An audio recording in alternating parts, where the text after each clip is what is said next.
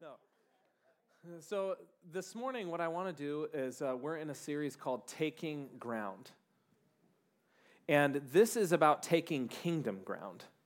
And I want to talk this morning about three inseparable chapters from 1 Corinthians chapter 12, chapter 13, and chapter 14. Oftentimes they're preached or taught individually. So, chapter 12 is about spiritual gifts and the essential nature of those spiritual gifts. Chapter 13 is Paul's inspired hymn about unselfish love. And chapter 14 is about divine order in the church. They're actually one message, one homily, one section of Scripture. You almost can't read or understand what Paul was talking about in any chapter without reading the whole thing and looking at it in light of that whole section of Scripture. The gifts of the Spirit and the expression, the animations of the Holy Spirit are essential. Unselfish love is essential. The divine order of things is essential.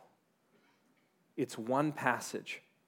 And so I want to go through, and we're, the, the passage we're going to be studying is chapter 12, verses 1 through 14. But I'm going to give some paraphrase or summary to the other sections of that overall section of Scripture so that we can look at it in light of one of the other. So if you have your Bibles with you, you may follow along, or I, I will also be reading from the Family Bible online.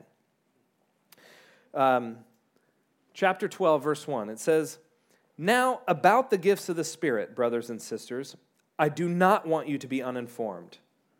You know that when you were pagans, somehow or other, you were influenced and led astray to mute idols.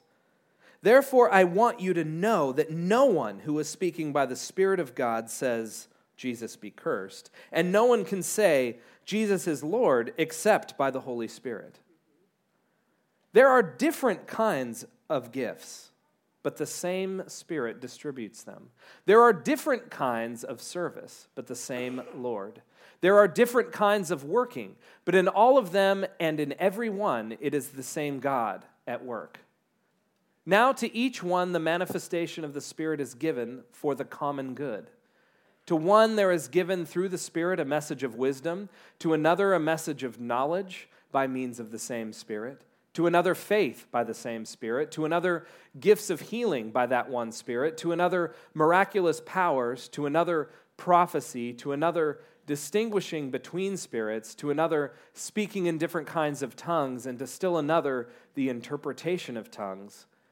All these are the work of one and the same Spirit and he distributes them to each one just as he determines.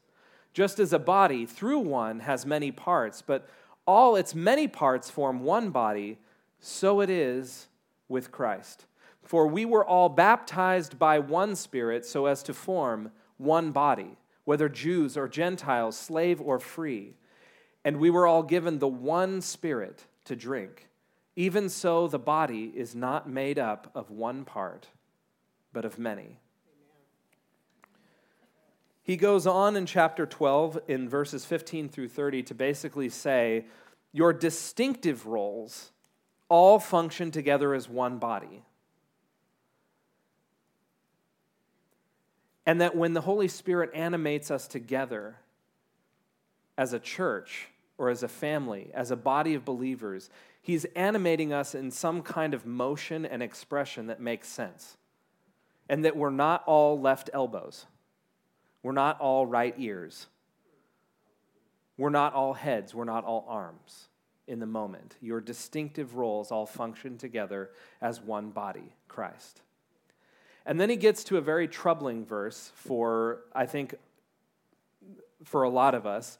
Um, verse 31 in chapter 12 says, Now continue in zeal for the highest spiritual gifts, charismata, and in addition, I will give directions for a journey over a difficult mountain pass, which is Hyperbolen Hodon.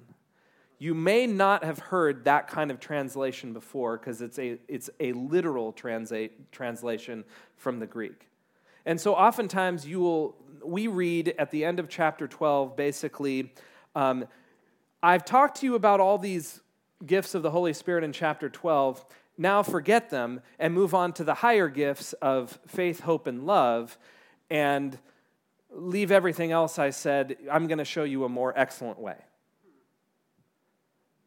Does that pass the smell test, really? I mean, is the Holy Spirit going to inspire Paul to spend and write a whole chapter about the gifts of the Holy Spirit, and then at the end say, actually, don't pursue those, pursue higher gifts, and I'm going to show you a more excellent way that's apart from everything I just said. When in fact, the beginning of chapter 13 we often will read it that way. I like if if I speak with the tongues of angels and I have not love, I'm I'm nothing. If I do all these things, he goes through these gifts and and and and we think that really okay, so nothing he said in chapter 12 probably really matters. It's not doesn't merit my earnest passion to seek out what is in that chapter because Paul was just saying, forget all that and move on to the higher gifts. Actually, the literal translation is not just a more excellent way. What he's saying is, is that where God's love, agape, where we draw our name, the unselfish love of the Father, where God's love will lead you individually and will lead the church, where God's love will lead you, is like a high mountain pass. I talked to Heidi in Daybreak Chapel. She uh, works with our fourth through sixth graders, and she does a lot of backpacking. And she said, hiking up a high mountain pass, it takes a lot of preparation. You have to have a lot of tools and provisions and things along the way. And it's a lot of trudging up. It's work, it's difficult work, but it's worth it. And what he's saying is, is that God's love will lead us as people. It will lead us as a church into places that are broken and filled with hatred, violence, difficulty, lies, deceit, sickness. God's love will motivate us and lead us into those places. And if we don't have the tools that He gave us in the Holy Spirit, we won't make it. And in the high mountain pass, just to say, um, to further emphasize why he's painting that picture of this high mountain pass, many translations at the later in verse thir- in chapter 13 will say, and finally, your love never fails. The literal translation is, Your love never falls. Now, if you've never talked about that, you might think, well, that's a typo. It should be your love never fails. And I don't have anything wrong. I'm not, I don't have an axe to grind with your love never fails. It, that is totally true. You can preach on love at weddings and funerals and every other service. You can preach on unselfish love, and it's good and it's worthy. Love never does fail. But what he's saying was love never falls. Because He's talking about the high mountain pass, the treacherous path that the God kind of unselfish love will lead you and will lead us together. And so he also says, so now um, he's leading us to say, you know, at the end of chapter 13, it says, now these things, these three remain faith, hope, and love. And the greatest of these is love. What he's drawing a distinction to is that faith, hope, and love are eternal. We're not being saved unto some kind of place of eternal rest. We're being saved into eternal life. God's creative power and his creative energy is going to flow throughout the universe and beyond into forever and we're going to be a part of it. That faith that remains is a trust in Him. The hope that remains is the hope into what's next and what's future, and how is the creative awesomeness of our God going to expand forever and ever. And the love, the unselfish love that knits us together and knits us together with Him, those three will remain eternally. And the gifts of the, Holy Spirit, the way the Holy Spirit um, expresses the eternal through us to the world around us, that will no longer be necessary. That's why he's saying those things will pass away. It's not that the Holy Spirit will pass away or that the gifts of the Holy Spirit are unimportant. What he's saying is, is that I will no longer need to express a word of wisdom through you because you will have and be connected to wisdom, the capital W. You will no longer need a word of knowledge to illuminate some place that is dark because you will know as you are known these ways that the Holy Spirit animates and, and activates through us into this world that is predominantly dark and broken without Him will no longer be necessary. But they are not unimportant for us today. They are essential for the mission of the church and the mission of followers of Christ. So, paraphrase of chapter 13 unselfish love, it says, is both inseparable from the other two chapters and essential. And chapter 14, um, which is another message, says, the paraphrase is, the Holy Spirit orchestrates a symphony, not chaotic noise. He doesn't go with Ornette Coleman's free jazz approach. Well, I mean, I love me some free jazz, but um, he does, he orchestrates a symphony that is intelligible and is beautiful. And He animates us together. As I said, why do spiritual gifts exist?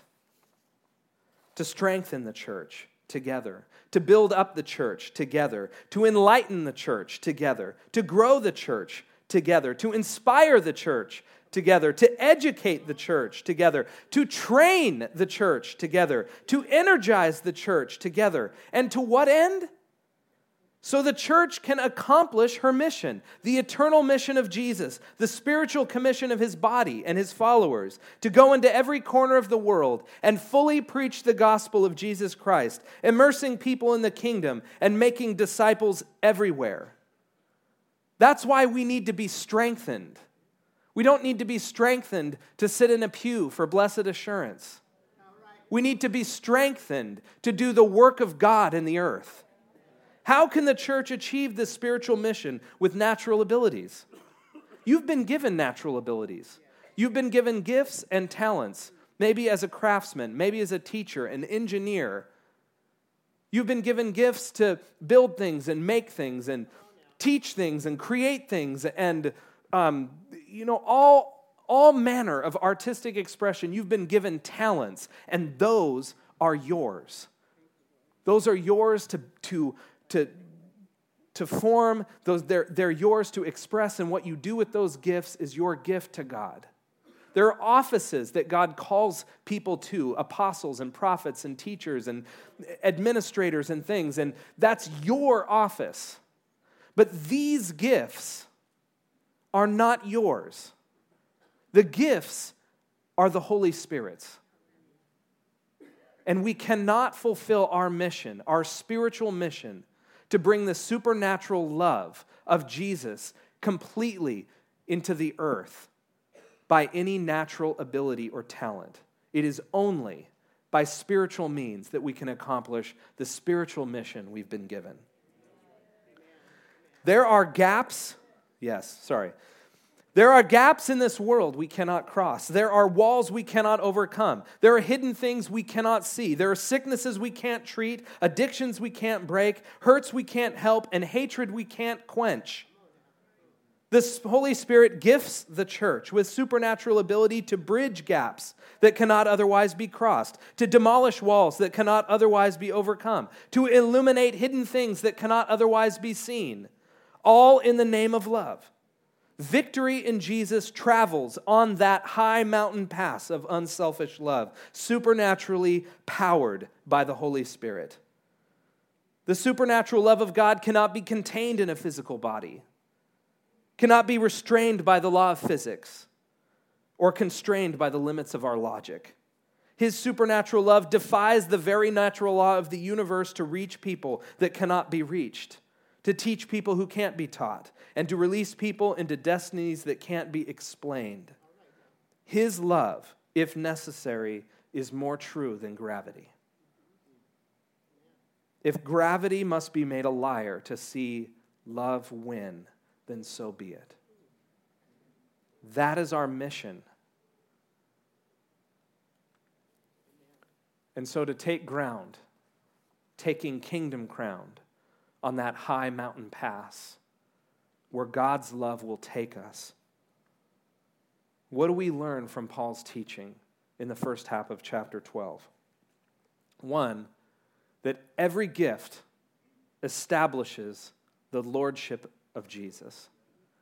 In 1 through 4, he's warning people. He says, Hey, I don't want you to be uninformed. I don't want you to be ignorant because even when you were worshiping idols, you got emotionally touched and stirred up and influenced, and you had these, you got all snotty on the floor of the altar, and you were worshiping idols that are dead, that literally do not exist. So don't confuse every time that somebody gets all snotty that they're filled with the Holy Spirit. It is possible to be in church and get all snotty and have nothing to do with the Holy Spirit. But I want to say, I do not judge the effects of the Holy Spirit on any person. When the eternal touches the temporal, it gets messy sometimes. And so we don't look at whether the person gets snotty or not. What we look at is the fruit of whether the manifestation of that gift brought the lordship of Jesus into that person's life, or the lordship of Jesus into their family, or the lordship of Jesus into our church where there was sickness that could not bow and would not bow to the name of Jesus? Did the manifestation of the Holy Spirit bring the lordship of Jesus into his life? When there was addiction or a depression that she could not shake, did the manifestation of the Holy Spirit bring the lordship, the enduring lordship of Jesus into their life? That is what we can and should judge. Paul said, if, it, if, the, if the gift, as you see it, if the influence is the effect, if it, if it results in it bringing the lordship of Jesus, then it's of me, because nothing can do that except me. But if it just turns up into a, a blender of snot, wet, and tears, that's not necessarily God.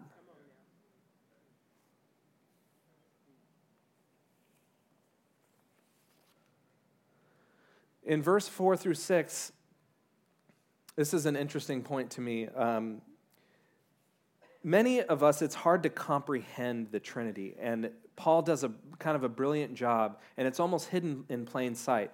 Demonstrating a spiritual gift involves the Trinity. And sometimes we have a hard time relating to a God that's three in one. It's hard to comprehend. I, I'm I'd say at least one out of four days, I'm, I have no idea what that, what, what that means for my day to day life. It's hard to comprehend a God that's completely one and three, or completely three and yet one. But what Paul says is that there are many gifts, but one. There are many assignments, but one Lord, meaning there is one Lord Jesus. And there are many workings or energizings, but one God, the Father. He's listing Spirit, Son, Father. And so, what do we see? Well, if I'm going to complete any task, I need three things I need the necessary tools, I need a specific assignment, and I need adequate energy to complete the job. If you give me a broom and assign me the task of sweeping a particular room, and if I have the energy to do what you say, I can sweep the room. The gifts of the Holy Spirit are the tools. Our service, our specific assignment comes from the Lord Jesus. And the working, the energizing, the power that comes inside is from God the Father who wills all creation to life by his word. And I would say when we look and we don't see the manifestation of the Holy Spirit through our lives, the way we read about in Acts, or maybe the way we we hoped or wish it was, it might be because we're chasing the wrong assignment or because we have no assignment at all. When you have assignment from the Lord Jesus and you're clear about that high mountain road, there is nothing, no devil in hell that can stand in our way. There is nothing that can stop the supernatural love from bringing the lordship of Jesus into the earth. In 7 through 11, this question has divided many denominations, church splits, and everything. And, and I'm, not, I'm not coming at it from a place of theological pride that I have something that nobody else has. But I want to offer something to you that maybe you could wrestle with. This says any spiritual gift can be expressed by any believer. Many churches and many denominations teach that you are like the person over here. And God comes in and drops one spiritual gift, and you're going to be a left elbow for the rest of your life. Or a right hand, or whatever. The body of Christ is not static, it's alive. One day you might be an elbow, and the next day you could be a hand. Because you are not filled with a gift, you are filled with His Spirit. And they're not your gifts, they're His gifts. He just wants to be able to use you as any part on any day to accomplish the assignment that the Lord Jesus gave.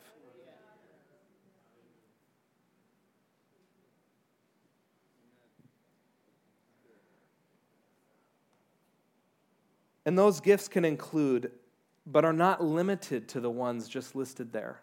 And you can see in the book of Acts, you can see Paul, Peter, the apostles, um, both men and women apostles in the book of Acts are listed.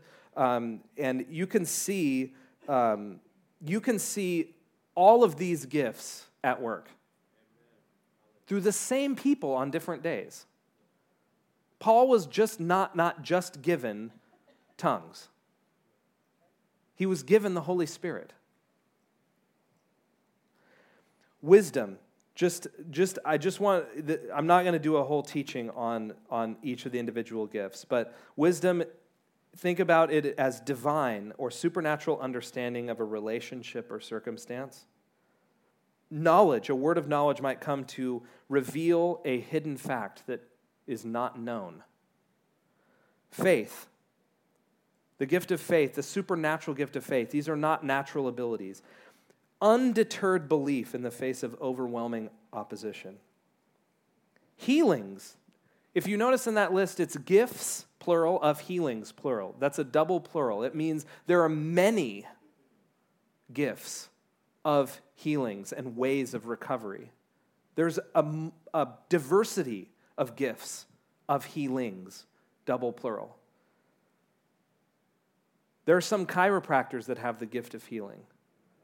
And there are people that stand right here or on the plains of Africa and can pray and in a moment deliver healing. And everything in between, and what, there are gifts, diversity of gifts of healings. Miraculous power, the supernatural ability to override nature.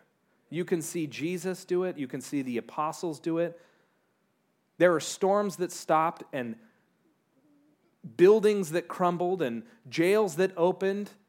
Seas, I mean, the, the, the, supernatural power of the Holy Spirit working through the believer to establish the lordship of Jesus on an assignment can override nature. There's prophecy. That is a new message from God for people. There's discernment to recognize a wolf in sheep's clothing. There's tongues. And that's also a double plural. There's a diversity of gifts of tongues. And I would just, if you can think about it as communication in an unlearned or heavenly language. Paul worked, he, the, the, apostles literally on the, on the day of Pentecost, they spoke in a diversity of tongues, and everybody heard the message of the gospel in their own language, not languages that people heard. That's one gift of tongues. There's also people's prayer language. It says in 1 Corinthians chapter 13, it says, If I speak with the tongues or the languages of men, or I speak in heavenly language that the angels understand, either one, he's even making the distinction there that there are diversities of gifts of tongues. But the gift, this Holy Spirit empowers us to communicate in languages we haven't learned so that the lordship of Jesus and the supernatural love goes to the place to accomplish the assignment that we couldn't get to in our natural ability. Singing in the Spirit. There's lots, there's diversities of, of gifts of tongues. And the interpretation of tongues is understanding an unlearned or heavenly language, to be able to perceive or hear in, in a language you haven't heard for the same purpose. In verses 12 through 14, this is another sticky one. Um, and again, I'm just offering this to you to wrestle with. You may have been trained or taught a different way, and I'm not railing against that. I am just offering you what I believe is in the scripture. It says, By one Spirit, by the same Spirit, you were baptized. Whether Jew or Greek, slave or free, like basically any human distinction doesn't matter. You were all baptized. You were totally immersed in the Spirit to become a children of light, to become, you were baptized into the kingdom. But in that scripture, it says, By the Spirit you were baptized. We have also been given that same Spirit to drink, which is an internal immersion. By one Spirit we were baptized, externally, totally immersed. It says we were also given that same Spirit to drink, to be filled with so that the Holy Spirit, who makes a temple and a tent out of our body, can express and, and deliver the supernatural love across every barrier that exists in the earth. Sometimes those events, if you can call them that, occur at the moment that a person gets saved. But like in the book of Acts, there were many who were baptized who were then later filled with the Spirit. And they were filled with the Spirit, and they demonstrated all different demonstrations that were listed in their gifts that Paul listed when they were filled with the Spirit. And lastly, I want to say that your earnest desire matters. You know, if I took a poll, I believe there is very little opposition to the Holy Spirit in here. To the Spirit moving, to the gifts of the Spirit, singing in the Spirit, being used in some way. But it's easy to be passively available without any earnest desire. Four times in those three chapters, Paul says, Be zealous, fervent, ardent, fervid, fanatical, passionate, impassioned, devout, devoted, committed, dedicated, hardcore, enthusiastic, eager, keen, overkeen, avid, card carrying, vigorous, energetic, intense, and fierce about the gifts of the Holy Spirit. Not to fixate on one gift for my own spiritual pride. I don't master a one gift that I pick. I am earnestly desiring to be used and to be yielded to the Holy Spirit so He can express any gift through me in the moment to anyone. I am, and when He says earnestly desire, especially that you might prophesy. It's not to fixate and say, God, make me prophesy. God, make me prophesy. God, make me prophesy. It's, Lord, I am so, I want to be so sensitive, so passionate about you that when I hear and I sense you stirring a prophetic word or a prophecy, I won't miss it because it's a new message from you to the people around me. Especially be sensitive, be passionate, be available, be yielded. We cannot be misinformed, unsettled, and complacent about the Holy Spirit and why He moves and our responsibility to receive the gifts He wants to display through us. No ground is ever surrendered easily by the devil. It is taken by force with authority in Jesus' name, often through the supernatural manifestation that the Holy Spirit gives. That's how ground in the kingdom is taken. It is taken in the name of Jesus. But it's not taken with our anger. It's not taken with our shouting.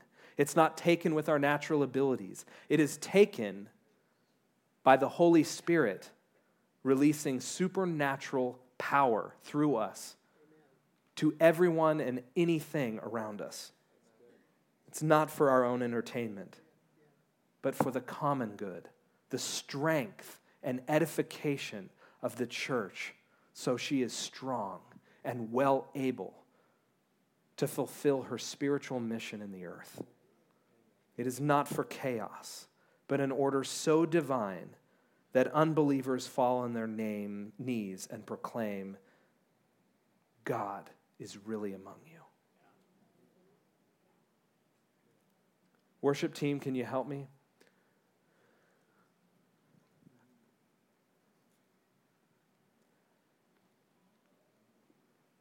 I want to be open, not just from a standpoint of teaching about it, but we're going to sing another song and begin to worship to a song called God of Miracles, and it talks about his supernatural love. And whatever the Holy Spirit has revealed to you, whatever the Holy Spirit has prompted you, convicted you, shown you, I want us to ask Him for an earnest desire. Ask Him for an earnest desire. Lay down your passive availability and receive an earnest desire for the things of the Spirit.